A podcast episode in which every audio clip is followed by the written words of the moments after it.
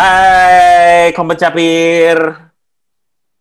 Kelompok capir, Kelompok capir. kelompok pembaca dan perisawan. Pendengar. Oh. Oh, pendengar Pendengar jadi ya. Tapi Jadi hati ya, kalau dipotong capir ya. Jangan, jangan lupa kita tuh ada di Spotify, di Apple Oh, Podcast, betul. Google Podcast, di Hmm. Anchor. Jadi Benar, kalau benar. yang mau sambil berangkat kerja macet-macetan juga bisa dengerin. Bisa kita banget. loh.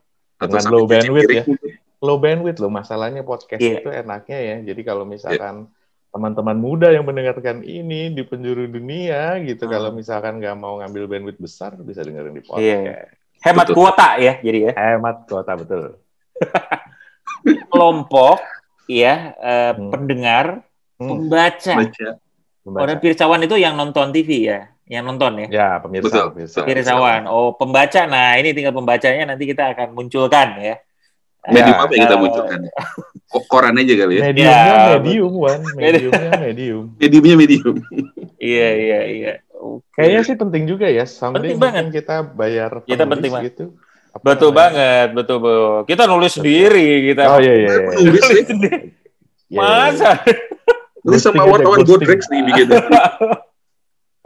Ghosting, ghosting, ghostwriter. Ghosting. Nah, ini ini ini menarik juga ya. Ternyata eh, apa namanya? Ini ini sebuah menurut gua revelation juga nih. Jadi kita tuh memang udah ada dari dari kelompok pencapir kita kita menyebutnya kelompok pencapir kita udah ada di dua dari eh, apa namanya dari kelompok pendengar pembaca pirsawannya tinggal satu lagi ya pembacanya yang kita lagi eh, siapkan ya sedikit Lagi sedikit nih Eh, karena Raki benar. mulai nih udah bikin buku gitu. Berikutnya mungkin kita dari eh, kelas satunya akan bikin buku juga. Ya, jadi watch out teman-teman. Buku dari kelas satu ya. Watch out. watch out aja. Watch out, watch out.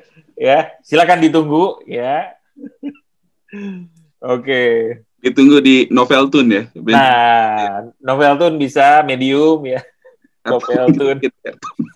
Tapi bagus kalau novel tune. Gue belum pernah lihat juga novel tune. Beneran kayak Novel tuh kayaknya iya.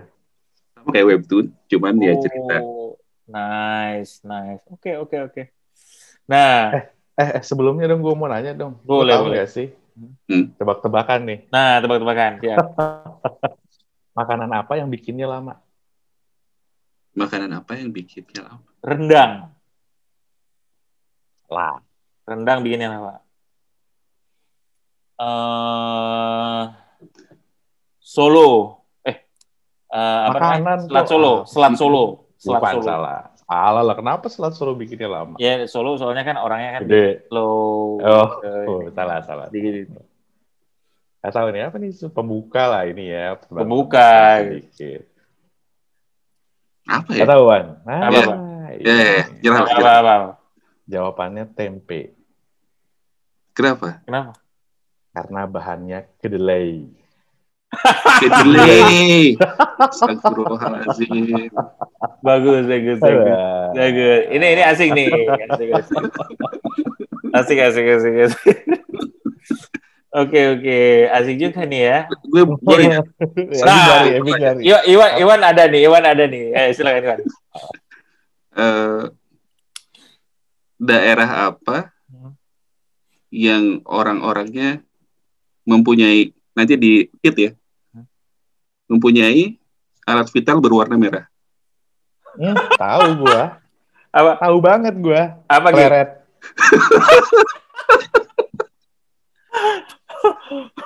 Oh kalau ngomongin kalau kalau mau ngomongin daerah lo harus ini dong nih. Daerah apa yang paling banyak orang yang santai? Bali. Eh, fak-fak, Salah. bau-bau, Salah. Salah ya. Eh, nyerah. Cilincing. cilincing, Oh. Kurang banyak referensi Cilin, doan. cilin, cilin ya, cilin. Challenge, Oh, oke, cilin, oke. cilin, cilincing. Oke, oke. Bagus, bagus. Ini gua akan ada satu, tapi ini udah dulu ya, abis ini ya. Jadi konsepnya apa? Jadi konsepnya ini karena agak kurang jelas. nih. Tidak tapi ini bisa bagus, ini. tapi itu bagus ini untuk membuka. Kalau mau ada beta begini harus dipersiapkan dulu. Eh, kita membuka ini. Ini kayaknya mungkin udah tahu juga ya. Ini gua lihat dari sebuah YouTube juga nih. Eh, eh, kenapa ya? Eh, kenapa? Ini lanjut lagi kirain. Sudah, iya ya, kan ini apa-apa. penutup, ini penutup. Perlu, Iya, perlu, iya, perlu, iya. Jadi eh, kenapa ya eh, eh, mbak-mbak yang di warteg, Hmm. yang di warteg itu kebanyakan mereka itu tubuhnya langsing-langsing. Hmm. Kenapa tuh? Mbak-mbak atau ibu-ibu yang eh, jaga di warteg itu kebanyakan mereka itu tubuhnya langsing-langsing. Asik juga ya, lumayan ya, lumayan. Iya. Oke, oke, oke. Ini lumayan nih. Lumayan. Lumayan. Jawabannya ilmiah. Apa? Hmm. Tahu nggak? Ya, Iya, iya. kata. Nyerah? Iya, iya, pas, pas. Karena mereka itu semua setiap hari jaga makanan. Oh, iya. Oh, luar biasa sekali Anda. Benar. Iya, iya, iya. Gitu. Jadi makanya ya, langsing-langsing karena semuanya jaga makanan. Kalorinya juga terjaga ya. Iya. Oke, udah ya. Udah cukup. Seru banget. Ini Wan lain kali tebak-tebakannya cari yang lain jangan yang ada hubungan dengan vital lain. Dia selalu nggak bisa jauh-jauh sama alat vital. ya karena kan itu vital, critical itu. Iya. Jadi Definisi alat vital itu apa? Ah, Jantung juga alat vital, paru-paru alat vital, organ vital. organ vital kan semuanya tuh. Oke. Cuman kebetulan yang tadi disebutkan yang di bagian bawah. Oh iya iya betul betul betul. Nanti lain kali berikutnya memang jawabannya jantung gitu. Iya iya. iya. Oke, makasih sebelum semakin meliar bola liar ya. iya. Oke, kita apa namanya akan eh, ngobrol hari ini mengenai sesuatu yang eh, sangat menarik nih hari ini ya. Bukan Dan sesuatu menarik ya, setiap minggu. Sangat menarik eh, dan seperti biasa kan kelas Sabtu kan selalu menarik ya. Selalu menarik. Selalu menarik. Nah, kita akan reflect dari beberapa eh, apa namanya? beberapa hal yang terjadi pada saat ini dan juga kita pengen reflect dan pengen lihat juga ke depan itu seperti gimana gitu.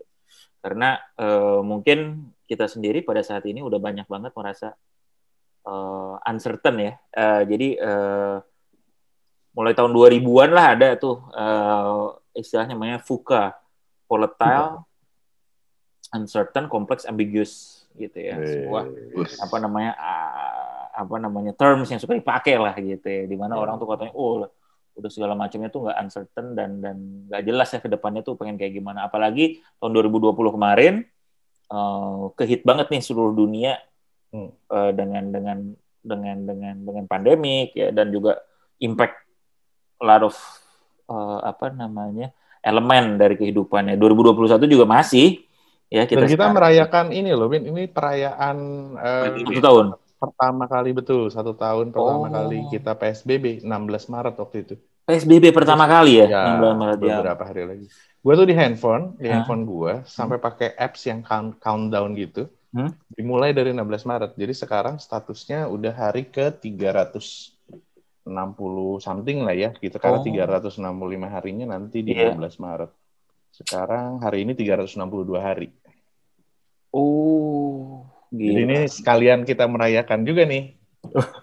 Satu Mungkin mengingat aja ya kayaknya, Iya, kalau iya, mereka. mengingat, mengingat. dirayakan. Maksudnya bahwa mudah-mudahan ketika tahun ke depan kita udah bisa kelas satunya live gitu ya kita bertiga ini Ya. ya. ada dalam dalam sebuah keadaan yang lebih barokah ya. Hmm. nah, ketika kita mereflek ya, jadi mungkin tadi Raki benar juga ya bagaimana kita melihat nih udah setahun nih ya banyak hal yang yang nggak nggak eh, apa namanya yang kita juga baru gitu ya. Nah kita kan tentunya semakin hati-hati jadinya ya ke depannya, semakin hati-hati ke depannya lihatnya seperti kayak gimana. Apa aja sih sebenarnya yang kita perlu perhatikan atau banyak orang tuh sebenarnya apa yang mereka concern kan ya apa yang mereka Hmm. concern pengen lihat apa dan what uh, uh, apa namanya apa aja resiko-resiko yang harus kita ha- kita harus hati-hati nih ya di masa yang akan datang gitu biar kita jadi lebih siap. Itu itu yang yang yang kita pengen bahas nih pada hari ini. Apa nih? Kita jadi semuanya juga bisa pencapaian semua bisa bisa reflect juga, bisa ngelihat juga, bisa mempersiapkan juga nih terhadap apa aja uh, risknya mungkin yang akan uh, terjadi di masa yang akan datang. Hmm. Nah, Raki baru aja nih melakukan sebuah penelitian ya, penelitian. Oh bukan, penelitian dan research lah ya, research kecil-kecilan ya, ya sehingga kamu Membaca hasil membaca, aku membaca hasil lah. Oke, gue kira lu, oh ini bukan lu yang bikin ya nanti ini, bukan ya? Oke, belum, belum, belum. Oke, eh, membaca sebuah hasil penelitian yang yang yang sangat menarik nih. Ki boleh bo- boleh share nggak nih? Oh, Ini Boleh, boleh, boleh, boleh. Hmm. Coba ya, kita share. Ini yang yang terkait itu apa namanya berapa banyak kasus eh, ini bukan sih? Kasus perceraian during pandemi. Bukan ini? Oh, oh, bukan bukan bukan. Oke oke. I- ini yang researchnya Tribun News. Terima Oh, eh, ah ini terlihat nggak? Terlihat ah, lihat abis Iya, iya. keren, keren, keren, keren, keren. Ini digedein ya. Ah, Biar aja Ki, biar asik. Nah, nah dari namanya aja keren nih. Global Risk Report 2021 60th edition. Wow. World Economic Forum Insight Report. Oke covernya keren ya Ya, ini ini Iya. kelihatan nih. Yang lu- lukis siapa ya nih mungkin? nggak Oh. tahu coba kita Oh, dia nggak ke Ini ya. Dia Apa? menuliskan ini siapa pelukisnya ya mungkin dia melukis sendiri di belakang ya. Mungkin AI yang melukisnya. Katanya udah ada AI yang bikin art ya sekarang ya. Gue kemarin nonton filmnya. ah Robot bikin art. Nah, Apa aja nih, Gi? Ya. Jadi memang kalau si Global Risk Report ini keluar setiap tahun ya sebenarnya dan itu di awal tahun saya gua kasih overview sedikit. Nah eh, dan ini salah satu yang memang selalu gua baca setiap tahun. Bacanya Ini- berat sekali ya. Kebutuhan Wan, kebutuhan oh, oh, dan profesi ya. profesi. eh, terus salah satunya nih ada di figur yang pertama adalah bicara Global Risk Horizon. Ini kasih kasih pengantar sedikit ya. Iya, betul, betul, betul. Jadi intinya Apa ada tuh? eh, ya responden berbagai orang di dunia ditanya mengenai apa sih yang eh, apa sih resiko yang menurut mereka punya kemungkinan keterjadian dan impact yang lumayan besar dalam eh, apa namanya yang dia hadapi baik sekarang ataupun menurut dia eh, estimasinya mereka di masa yang akan datang. Kalau kita perhatikan ini secara besarannya dulu bahwa ini dibagi menjadi tiga hal di grafik yang ini yaitu clear and present dangers artinya yang saat ini terjadi ya short, short term risk 0 sampai 2 tahun. Jadi yang saat ini terjadi juga kelihatan di situ. Hmm. Ada medium term Hmm. uh, 3 sampai 5 tahun ke depan knock on effects gitu dan existential threats yang dalam waktu Hmm. jangka panjang. Nah, coba kita lihat satu-satu kali ya. Iya, iya, iya, kita lihat nih. Asik. Kita lihat dulu satu-satu. Nah, ini yang short term risk eh, yang saat ini terjadi ya dan sudah pasti yang paling atas adalah infectious disease. Hmm. Kalau kita lihat warnanya juga beda-beda. Iya, iya. Warna biru itu kaitan dengan ekonomi, Hmm. hijau eh, environmental, yang eh, oranye geop- geo- geopolitik, eh, yang merah societal dan yang ungu itu technological gitu ya. Nah, Hmm. Memang paling besar yang dihadapi oleh em, masyarakat di dunia tentunya yang sama-sama kita pahami adalah yang Iya. tadi mau perayaan mengingat satu tahunnya adalah Hmm. infectious diseases gitu ya Hmm. di mana sebenarnya eh, walaupun diseases jadi artinya berbagai eh, ini ya eh, disease yang infectious Hmm. eh, tapi tentunya yang paling paling terasa dan saya rasa sih orang dulu sudah menyangka-nyangka sebenarnya ya gitu Bill Hmm. Gates sudah ngomong dan Hmm. segala macam tapi itu masih yang ah kayaknya jauh dari kita gitu Hmm. ataupun kalau terjadi kan selama ini berkali-kali during di dekade atau di masa hidup yang saat ini kan infectious disease itu bisa dikontrol ya. Hmm. Ternyata kita menghadapi suatu infectious disease yang tidak yang Ya, yang sulit sekali untuk Hmm. dikontrol bahkan sampai setahun kita Hmm. di rumah. Jadi ini yang paling tinggi nomor satu. Terus kita lihat di masalah-masalah society eh, livelihood crisis. Jadi Hmm. sekarang yang gua rasa sih masih ada masih ada hubungannya juga ya dengan infectious disease. Hmm. Terus ada extreme weather events. Ini juga salah satu yang dalam dua tahun orang merasa bahwa ini salah satu yang Hmm. ancam gitu ya. Terus secara teknologi dan ini juga ya ini cukup dekat ya kalau kita lihat ya Hmm. cyber security failure di mana-mana eh, banyak terjadi, digital inequality juga ini mulai mulai kelihatan, Hmm. apalagi during pandemi ini kayaknya ya. Hmm. Bayangkan Apa sih digital harus- inequality itu Ki? Ya ini kan masalah ketidak equalan ya, ketidak apa sih bahasa Tidak samaan. Equal, Tidak ya, meratanya akses. Tidak merata, Tidak tidak merata. berakses. Oh, ini akses terhadap digital. Mm-mm. Coba Jadi, bayangin itu- aja sekarang di seluruh dunia, eh, semua orang harus kerja dan sekolah dari rumah. Bagaimana yang kerja dan sekolahnya tidak bisa dilakukan secara digital? Hmm. Kan pastinya dampaknya besar ya. Betul Iya. betul.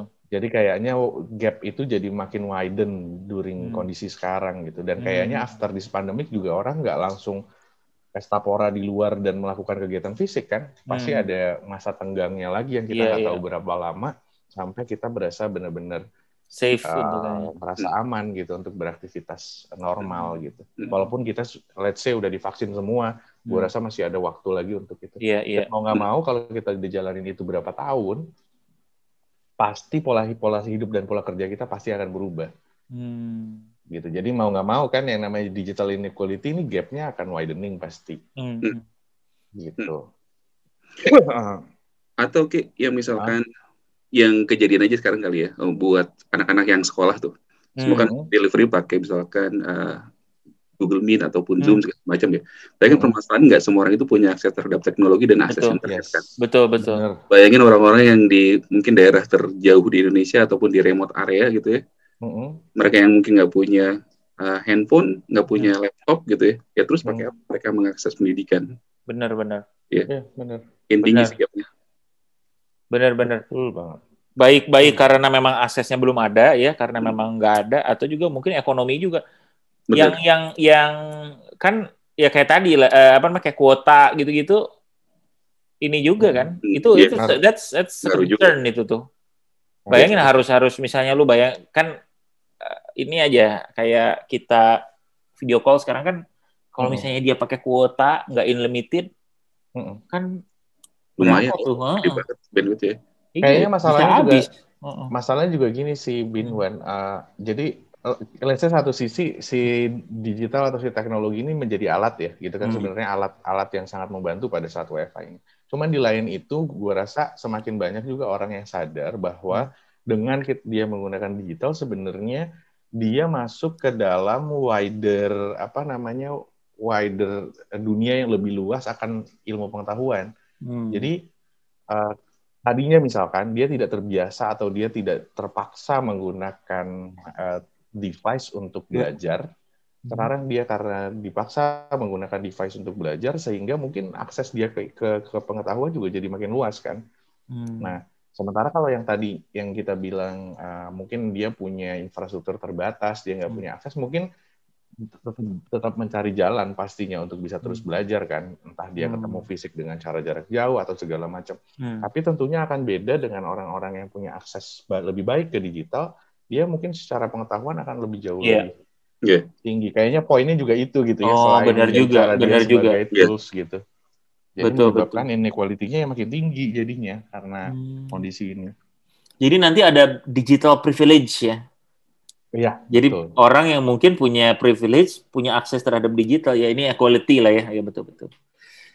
Asik Iya. juga. Hmm, Bukan asik ya maksudnya. Jadi dampaknya concerning. bisa ke sana. Jadi orang tuh mulai mikir mulai mikir ke sana lah gitu bahwa Hmm. ternyata digital ini juga bisa nye- nyebabin inequality loh gitu. Hmm, gitu. oke. Kemudian ini kita bahas yang di sekarang dulu ya. Iya iya, sekarang dulu. Lihat Hmm. prolong stagnation ini masalah ekonomi ya. Jadi artinya ya karena udah dua tahun ini kan stagnasi ya ekonomi Iya, betul. nggak bisa gerak terlalu ini. Ini juga eh, dianggap masih akan berlanjut. Jadi nggak Hmm. akan ekonomi langsung recover dengan efek kejut. Tadi malam Hmm. juga habis dengar diskusinya dengan Sri Mulyani dia bilang juga ya lu bisa bisa recover cuman kalau dibilang recover terlalu tinggi juga tergantung dalamnya semana Hmm. kemarin di Iya, 2020 gitu kalau lo Iya. tingginya setinggi yang kemarin sebenarnya ekonominya nggak tumbuh kan ekonominya Hmm. ya sama gitu sekarang kan Hmm. kemarin di 2020 kan kita masuk jurang tuh Hmm. nah sekarang recovery berapa persen gitu nah, Hmm. kan gitu ya jadi bicara stagnation ini sebenarnya masih proses yang agak panjang gitu Hmm. gitu terrorist attack uh, itu juga jadi salah satu youth disillusionment. Hmm. Ini apa namanya? Apa sih disillusionment tuh? Apa ya penjelasannya? Coba kita cari. Bantu saya, bantu saya, bantu saya. Kalau tadi ya dari yang di, di share tadi kan ya di Jadi apa? Uh, dia itu uh, facing something yang uh, mungkin different dari apa yang di expect gitu ya. Yeah, oh iya, iya, iya, feeling of disappointment. Disappointment, disappointment, terutama di disappointment terhadap sesuatu yang mungkin dia expect A dapatnya B atau dia expect A dapatnya A minus mungkin, gitu kurang yeah. lebih gitu ya. Tapi yeah, yeah, yeah. Uh, di di di apa namanya di area yang uh, mungkin dari sisi society atau misalnya yeah. ya. Kalau kata lainnya juga dia bilang disengagement atau lack of confidence atau lack of trust dari kondisi ekonomi, politik dan sosial hmm. structure saat ini. Hmm. Ya itu juga mungkin ini sih mungkin juga ada efek dari efek negatif dari digital juga mungkin ya. Yeah. Bahwa yang dilihat di uh, device dia juga hmm. pada kenyataan tidak se seindah itu gitu. Hmm. Mungkin juga. Kenapa Wan tadi Wan? So mungkin dari yang paling nyata sih mungkin dari efek pandemik juga kali ya. Hmm. Kayak misalkan sekarang bayangin kita posisinya adalah baru lulus kuliah. Hmm. Terus dimasuk masuk ke dalam job market yang lagi stagnan kayak sekarang, yeah, yang betul. karena misalkan karena ada prolong stagnation, kita lagi kontraksi gitu ya, hmm. orang uh, apa freeze buat job hiring gitu ya, yeah. Opsi pem, apa opsi pekerjaan pun menjadi terbatas. Hmm. Berat sih rasanya mungkin dibandingin zaman kita dulu. Hmm. Betul. Tentunya itu bakalan bikin perasaan kita lebih apa? Ya, lebih gloomy sih kayak ini masa depan kita yeah. bakal lebih bisa berubah nggak sih gitu ya? hal-hal kayak gitu sih benar, mungkin yang benar. orang tuh jadi lebih lebih punya negatif feeling terhadap hmm. masa depannya. Benar. Emang tough sih ya. Maksudnya hmm. ya biasanya kan orang lulus dengan ada excitementnya lah ya mungkin ya gitu juga. Yeah. Yeah. Ya bukan hanya yang lulus aja sih maksudnya memandang ke depan ya deg-degan juga ya cari kerja ya. Mm -hmm. misalnya gitu. Tapi mungkin di sini lebih tough sih ya. Karena even the business environment-nya juga nggak nggak nggak excited gitu ya mereka kan yeah. di stop aja dulu gitu gue nggak rekrut dulu apa nggak develop dulu jadi ya kasihan Oke, okay. uh, terus ini ada apa ki? Social cohesion erosion. Nah, apa nih? Nah, ini adalah erosi dari uh, so, apa namanya kohesi sosial, bin. Oh gitu, gue kira ini erosi hanya ada di area ketika kita sering menebang pohon, jadi adanya erosi ini. Atau saat yeah. mendengarkan lagu. Eros. Atau jadi menonton ya. film Eros juga. Eros Jarot. Coba. So, uh, apa namanya? Social cohesion sama erosion. Gila.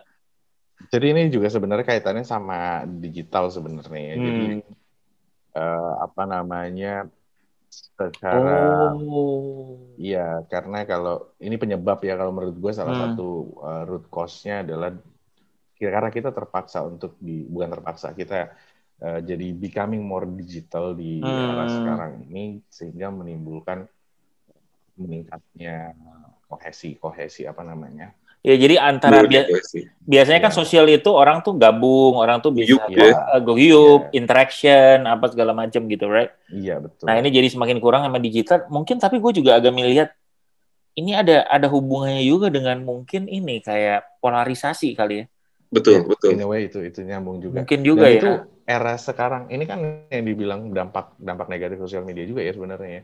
Mm -mm. Mm -mm. Jadi fake news. Betul, fake news juga. Terus udah gitu. Kemarin yeah. juga dibahas tuh. Mm. Yeah. Gimana gimana gimana gimana? Uh, enggak, maksudnya kayak HP gitu-gitu kan orang lagi ngobrol pegang HP. Ini juga bisa cohesion loh terhadap apa? Bisa erosion loh terhadap social cohesionnya gitu.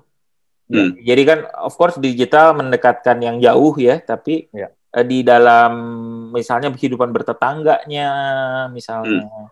Ya, gitu betul. terus sudah gitu. Mungkin juga pandemik juga ya. Pandemik kan orang jadi less human interactionnya gitu. Jadi kohesi yang biasanya dibangun Bisa. dengan obrolan-obrolan santai uh, keluar gitu keluar ke, ada tukang sayur misalnya dia say hi eh gimana? Yeah. itu kan cohesion right? Atau hmm. bapak-bapaknya ronda gitu ya. Gitu sense of belonging to the community gitu. Well, walaupun sebetulnya kalau buat level pekerjaan kita masih ada konteks sama orang gitu, tapi di luar itu kadang-kadang kita minim banget sih. Iya betul, betul. Iya, betul. Karena kan digital conversation ini sifatnya very fokus ya. Fokus yeah. and need based on need bener gitu ya. Jadi kita nggak ada eh nongkrong yuk gitu. Nggak ada sesuatu waktu yang misalnya habis meeting 15 menit misalnya gitu, ada lima menit waktu ketika kita jalan lah, ngobrol di pantry lah, apa kan nggak ada. Gitu. Iya benar. Jadi nggak ada nggak ada ininya.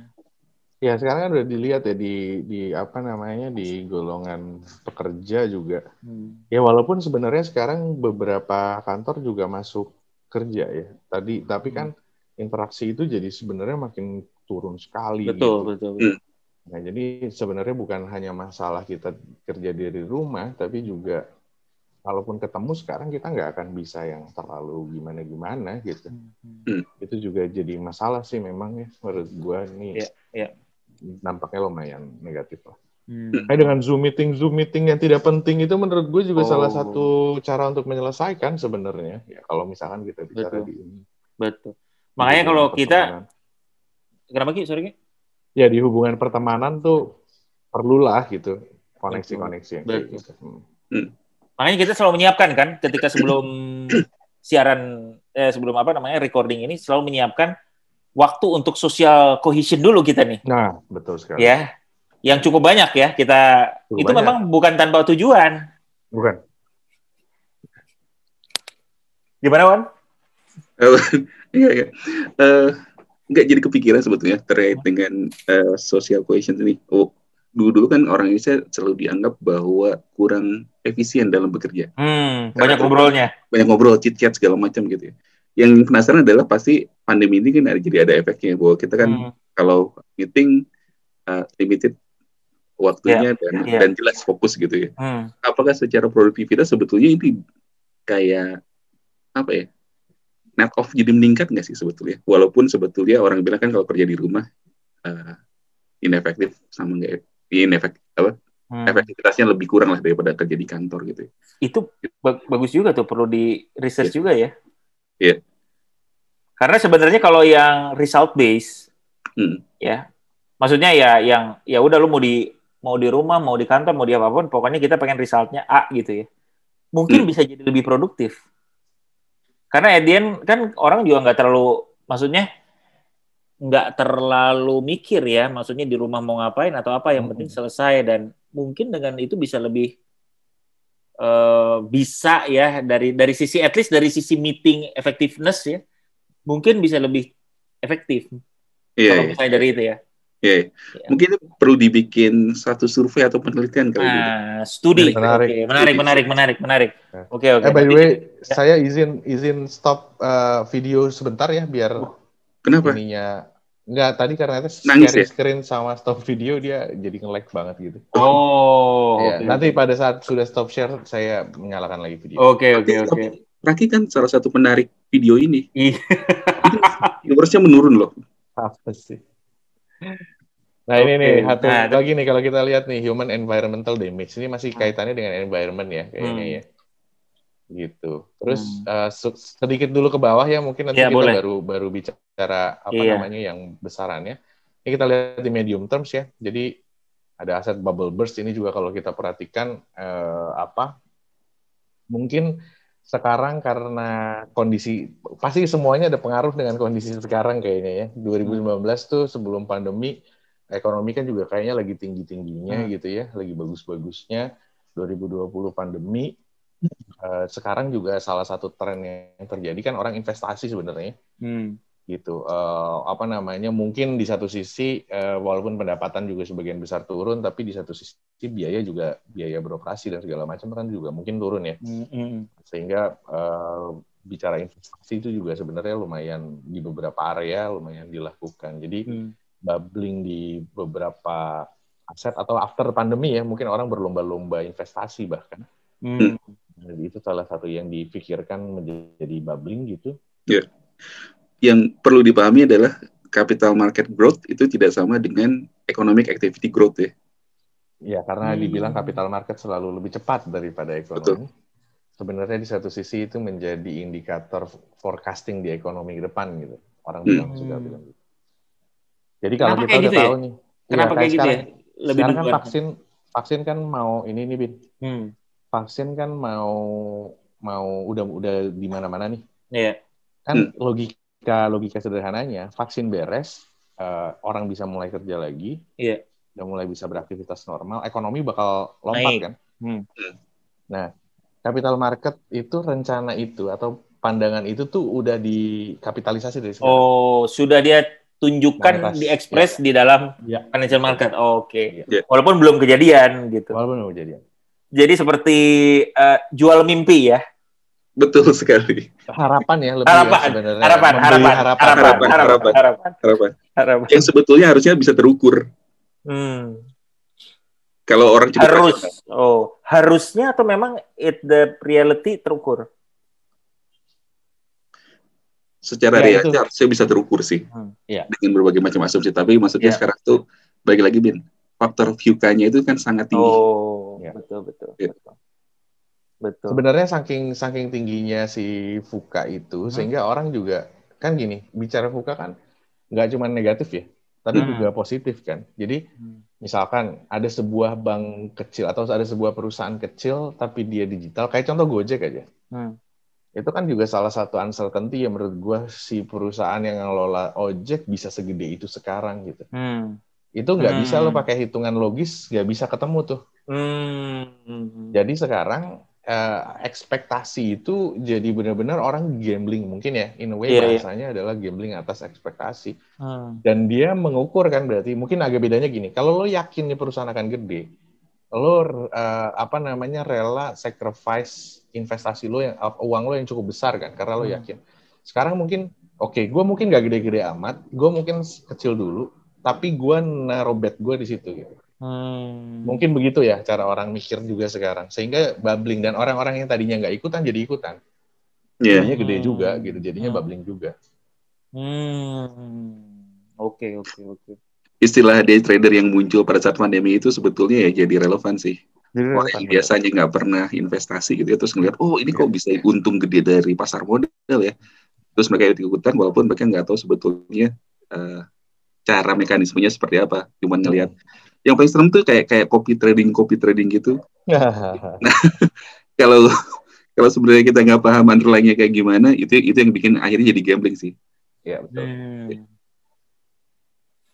Nggak, tapi okay. Wan, nanti diskusinya agak panjang sih sebenarnya soal ini. Kalau menurut gua, pada saat lo investasi untuk dijual kembali, mau dalam waktu pendek atau dalam waktu dekat, semuanya itu gambling. Oh. Maksud gua bukan yeah. gambling berjudi ya, bukan hmm. bukan gitu. Cuman pasti ada faktor Iya. yang nggak bisa lo hitung gitu. Iya. iya. Menarik yeah. juga nih pernyataan Raki nih. Uh, bukan gambling berjudi ya gitu ya. Iya, maksudnya gue gak... Coba dicari di KBBI. gambling yang lain. sama aja kayak sama aja kayak lu buka buka bisnis. Iya iya betul. Lu bisa predik kan, ini bisa sukses betul. atau enggak gitu. Betul. Ada faktor bahwa lo memang ya memang lo yeah. try your luck aja gitu. Iya benar benar itu benar. Yeah nggak bisa lu mau hitung-hitungan apa sih yeah. lu mau lu punya modal 100 miliar gitu terus lu pasti yakin lang, pasti balik. sukses gitu nggak bisa ada. pasti ada faktor yang udah hmm. lo cobain aja dulu gitu. Jadi, jadi kalau orang dibilang ah lu mau di trading lu nggak investing emang lu mau investing lu tahu kalau lu beli saham hmm. apa uh, antam gitu sekarang terus hmm. dalam lima tahun akan naik ya belum tentu bisa jadi perusahaannya tutup hmm. ya kan sama aja sebenarnya hmm Nah, ya, ya. ini ini jadi menarik nih ke psikologi orang. kenapa kenapa? Enggak, enggak maksud maksudnya kan kemarin tuh lagi lagi rame di Twitter tuh hmm. yang di Corbuzier bilang katanya. Jadi kayak itu bukan tujuan gitu ya. Hmm. Gara-gara kan orang banyak yang investasi saham tapi enggak cuma ikut-ikutan aja. Yeah. Banyak yang rugi gara-gara misalkan ngambil hutang terus diinvestasiin gitu ya. Hmm. Uh, cuman ya baik lagi kayak yang Raki bilang tadi, tuju tujuannya jadi apa sebetulnya kita, kita invest tuh? Hmm. Ya mungkin cari uang mungkin ya kalau misalnya. Iya, hmm. iya. Basicnya sebenarnya cari uang sih nggak bisa disalahin apa pun yang mereka lakuin. Iya. Mau mau mau namanya investasi lima tahun, mau cuma satu tahun ya intinya nyari duit kok sama aja semuanya. Hmm. Cuman untuk mungkin investasi ya, ya, untuk investasi ya. Untuk investasi ya. Iya sih. Iya, cuma bedanya ada yang pakai jangka pendek, ada yang lu mau nyarinya harian, ada yang lu mau nyarinya bulanan, ada yang mau nyarinya hmm. tahunan gitu. Hmm. Yang bedanya kan cuma itu doang sebenarnya. Iya, iya. Dan ya. sebenarnya dengan dengan kita memendekkan time frame-nya itu lebih pendek, hmm. secara probability-nya lebih lebih kecil sih kita harusnya mengalami loss. Iya, kalau iya, kita iya, terus ya. Itu dia maksud gue. Jadi itu cuma masalah perspektif itu doang kalau menurut. Iya, iya, benar-benar. Ya, kan? ini di era uncertainty ini, di era yeah. uncertainty ini mungkin tahunan malah bukan solusi yang baik. Benar. Mungkin ya, mungkin ya. Hmm. Lo tetap harus memperhatikan. Udahlah, jadi bahas investasi lagi. nah. Ya, bagus ini kan bagus ini. Jadi justru semakin dalam dari bubble burst itu apa? Orang loh hak hajat hidup orang banyak loh. Iya, iya, iya. iya, iya. hajat hidup orang banyak. Nah ini menarik juga nih sebenarnya karena gue hmm. banyak lagi banyak ngajar Cerita. kuliah terkait teknologi ya bicara hmm. IT infrastructure breakdown di bayangan orang-orang ini juga menarik. Kenapa? Karena di sebelum pandemi itu kita lagi gila-gilaan banget ya masalah infrastruktur hmm. TI. Hmm. Jadi berbagai inovasi keluar terus uh, segala oh, banyak yang invest gitu ya. Iya. Oh, Kan kalau lo perhatiin investasi di teknologi itu tinggi banget iya, gitu betul, sampai betul. 2019. Mungkin di sekarang pun bahkan masih tinggi. Hmm. Gitu. Nah, ini bisa in a way bisa bubbling gitu kan. Hmm. Bisa bisa apa namanya? Ya tadi gitu begitu hmm. breakdown ya dampaknya pastinya gede. Hmm. Gitu. Ya ini di knock on effects ya mungkin bisa dilihat satu-satu mungkin kita nggak bahas satu-satu kali. Ya. Iya ya betul. Price instability, commodity talk, debt crisis yang menarik-menarik, interstate relation hmm. fracture, konflik, failure. Kalau kita hmm. dari sisi warna ya kalau kita perhatikan banyakkan birunya ya Bin ya. Iya, ekonomi ya berarti ya. Oranye sama ini bahkan yang merah yang society mungkin nggak ada. Gila emang. Hmm jadi ini karena after pandemi kayaknya sih ya gue hmm. menganggapnya 3 sampai lima tahun ke depan. Hmm. Pandangan orang ya, ini persepsi ya, ini bukan forecast, ini persepsi. Oh, persepsi orang ini ya. Persepsi orang. Ini kita bukan sedang meramal. Oh. Menarik nih nomor nomor pertama nih untuk yang eksistensi yang yang long term ini, Ki. Iya ngeri banget ya, gue ngelihatnya. Tapi itu orang, persepsi ya, kan, orang persepsi, merasa takut persepsi. terhadap iya. weapons of mass begitu lihat pandemi ini. Iya betul. Kirain udah nggak relevan deh. Oh, Atau sebetulnya uh, asumsi orang bahwa WMD itu nggak cuma nuklir. Bio. Bio. Oh. Bio, ya. betul. Bisa jadi, bisa jadi. Waduh, waduh, waduh. Sebenarnya kan karena mungkin juga karena salah satu yang dibicarakan di yang sekarang itu kan banyak kontroversi bahwa uh, COVID itu adalah sebenarnya bio weapon kan. Hmm. Ya mungkin itu juga yang menyebabkan hmm. oh kalau lo berhasil bikin bio weapon seperti ini, Hmm. dan threat ini real hmm. bisa terjadi lagi di 5 sampai sepuluh tahun ke depan gitu. Hmm. hmm. Oke, oke, oke. Gitu kayaknya. State collapse dong ini ngeri sekali juga saudara-saudara. Orang merasa udah hati-hati ya. Cuman karena banyak sih ya. Banyak bukan banyak contohnya gitu ya. Bu, hmm. uh, jadi contoh uh, ketika pandemi kan orang merasa bahwa oh negara bisa hancur juga ya gara-gara ini gitu iya. ya. Nggak bisa ngapa-ngapain, nggak nggak ini mereka nggak punya nggak punya ini uh, apa tuh namanya kalau yang udah tiga tahun berturut-turut negatif uh, growth tuh uh, negeri disebut apa? Resesi. Resesi. resesi nah, ya. uh, disebutnya resesi gitu kan. Oh resesi banyak gitu kan. Jadinya even untuk country-country yang kayak modal kayak Singapura gitu-gitu kan, ini juga ber, ini juga gitu dan negara ya kolapsnya itu mungkin dalam berbagai hal ya even to control this juga susah gue baru lihat kemarin ya data uh, you, uh, apa namanya yang paling banyak terkena covid di dunia itu ternyata di US ya Iya betul. US paling banyak dan yang meninggal paling banyak di US juga dari sisi jumlah orang. Betul. Gitu. Ya, meninggalnya pun.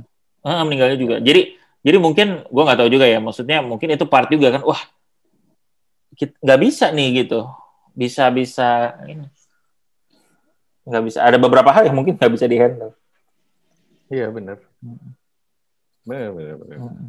dan somehow ya pandemi ini terjadi pada saat zamannya Trump hmm. Ya, Sekarang ya, lagi di ini kan lagi kan ya. Ya. Bereskan lagi. Pas aja waktunya gitu. Hmm. Ini kita coba lihat global risk landscape ya. Ini kalau hmm. kita perhatikan nih, sorry terlalu kecilnya. Ya, terlalu. Uh, Nanti. Ini, mm Kalau kita. Ini yang tadi ya, titik-titik yang tadi, tapi di ini enggak, bukan? Ya, betul. Oh. Ini titik-titik yang tadi. Kalau kita perhatiin, ini uh, bar apa namanya oh. diagramnya impact sama likelihood. Jadi apa yang dianggap impactnya besar sama likelihoodnya kemungkinan keterjadiannya. Hmm. Uh, sangat uh, mungkin hmm. itu terjadi. Hmm. Jadi kalau hmm. kita perhatiin infectious disease pasti hmm. Boleh agak lebih digedein lagi nggak Ki? Ini soalnya nggak kelihatan boleh, di boleh, boleh. wilayah. Nah, biar kita lihat aja. Jadi yang kanan ke, ke, horizontal itu likelihood, atas hmm. uh, bawah vertikal itu impact ya? Iya betul. Oke. Okay. Oke, jadi weapons of mass destruction likelihoodnya kecil, tapi impactnya akan luar biasa. Luar biasa, betul. Climate action, wah ini dia nih likelihoodnya terjadi infectious disease sudah terjadi. Oh gila. Ini yang banyak hubungannya dengan uh, apa namanya environment nih, yang hijau-hijau eh, nih. Iya, betul. Environment. Likelihoodnya udah udah akan terjadi atau malah udah jadi. Karena udah orang udah merasakannya nih extreme weather, biodiversity loss, natural resources crisis. Iya betul betul. Gila, gila. Nah ini kan yang jadi apa namanya uh, masalah ya. Apa namanya hmm. ini yang petanya kira-kira begini. Iya iya iya iya. Livelihood, oke, okay. nice nice nice. Menarik ya? Menarik banget nih. Menarik ya. Ini bisa nah, lihat ya. Ini World Economic Forum punya research ya ini berarti ya. Iya. Cari aja kalau di Google Global Risk Report 2021 ini for free bisa hmm, hmm. diakses. Hmm Nah ini ini juga Wah. menarik, cuman kayaknya gambarnya keren nih, keren banget. Gambarnya keren. Uh. Jadi dia uh, coba petakan uh, dan dibuat ranking ya mana yang uh. paling concerning menurut si responden uh. dan keterkaitannya dengan uh, tadi isu-isu tadi uh. Uh, yang climate action failure kayaknya yang paling tinggi yang warna hijau ini. Jadi kita banyak isu environmental hmm. sebenarnya yang kita hadapi gitu yeah, yeah, yeah. di kondisi sekarang malah infectious disease yang nomor dua walaupun hmm. dia juga berdampak ke berbagai uh, apa namanya hmm. kalau kita lihat nih banyak isunya juga hmm. ke semua area juga lah ya iya iya iya gitu terus uh, nah mau lanjut dulu bin ke yang ini yang agak menarik satu iya betul betul betul sebelum nanti mungkin kita bahas besarannya ya. Iya. Yeah. Oke. Okay. Ini evolving risk landscape nih. Jadi dari tahun ke tahun dianalisis uh, hmm. dari tahun 2012 kalau kita lihat landscape-nya berubah. Di 2020 hmm. malah sebenarnya hijau semua ya. Jadi isunya environmental kalau menurut orang-orang. Iya. Jadi uh, apa namanya? Ini kan persepsi ya. Maksudnya orang kan persepsi. responden orang. Hmm jadi ini ini menarik nih ya menurut gue ya ini.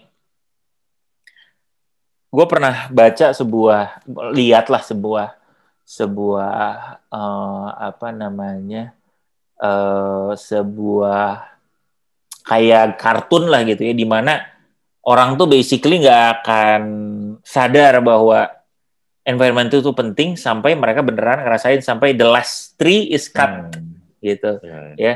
Nah sekarang mungkin nih 2020 orang beneran ngerasain nih. Ya. Jadi, wih gila nih ya. Gua tuh nggak ada nature tuh kalau mereka manuver sedikit aja tuh gue tuh luar biasa helpless loh. Iya. Iya kan? Betul. Jadi, jadi ya misalnya ini kan pandemi kan just some like like a very small. Ini bukan earthquake, bukan extreme weather yang kayak gimana banjir apa kan? Enggak ini aja ada sebuah manuver tipis saja dari nature yang akhirnya membuat orang ya udah banyak gak bisa ngapa-ngapain. Benar. Jadi mungkin mereka semakin melihat gitu. Ya. Jadi semakin ke sini semakin merasa nih awareness terhadap uh, bahwa ini adalah risk gitu ya si environmental ini. Hmm. Kita lihat ke bawah ya ini berdasarkan likelihood. Jadi orang merasa bahwa ini mungkin akan kejadian ya betul. Uh, yang bawah ini berdasarkan impact. Hmm. Ini juga cukup menarik ya kalau kita lihat hmm. ini kan yang menurut mereka yang dampaknya besar apa sih gitu. Betul. Ini kalau kita lihat uh, masalah weapon of mass destruction tiba-tiba hmm. meningkat ya sejak tahun 2016. Hmm. 2017, 18, 19 dan di 2020 juga sebenarnya masih tinggi. Hmm. Sebenarnya apa yang ngedrive orang tuh lebih concern dengan WMD? Hmm.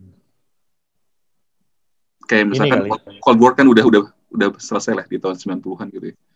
Iya, cuman geopol geopolitik kita agak panas ya Wan kayaknya ya beberapa hmm. tahun terakhir ya. Hmm. Uh, yang sebenarnya kan yang paling jelas kelihatan secara geopolitis itu kan Cina Amerika pasti. Hmm. Hmm. Gitu. Uh, alasannya orang bisa uh, apa perang kan bisa jadi begitu ya, which is sekarang mungkin perang zaman sekarang nggak kayak zaman dulu ya. WM, hmm. WMD ini mungkin juga bukan tiba-tiba Amerika ngirim rudal ke Cina gitu, tapi bisa jadi uh, hmm. kayak COVID ini gitu, bisa jadi begitu. Gitu. Yeah, orang jadi, jadi takut ya, benar. Iya, yeah. jadi bukan masalah bukan masalah ininya aja gitu, tapi uh, yang tidak terlihat juga mungkin sangat terjadi. Gitu. Hmm. Yang orang takutin ya. Iya iya iya. Hmm. Gitu sebenarnya kalau gue lihat ini ya gitu. Jadi orang kayaknya makin makin mungkin dengan kecanggihan teknologi dengan hmm. uh, apa makin scarcity-nya of resources hmm. gitu-gitu ya. Jadi ini tuh kayak makin terjadi karena memang sebenarnya kalau kita bicara sekarang apa namanya di sejak beberapa tahun terakhir kan baru mulai kelihatan nih hmm.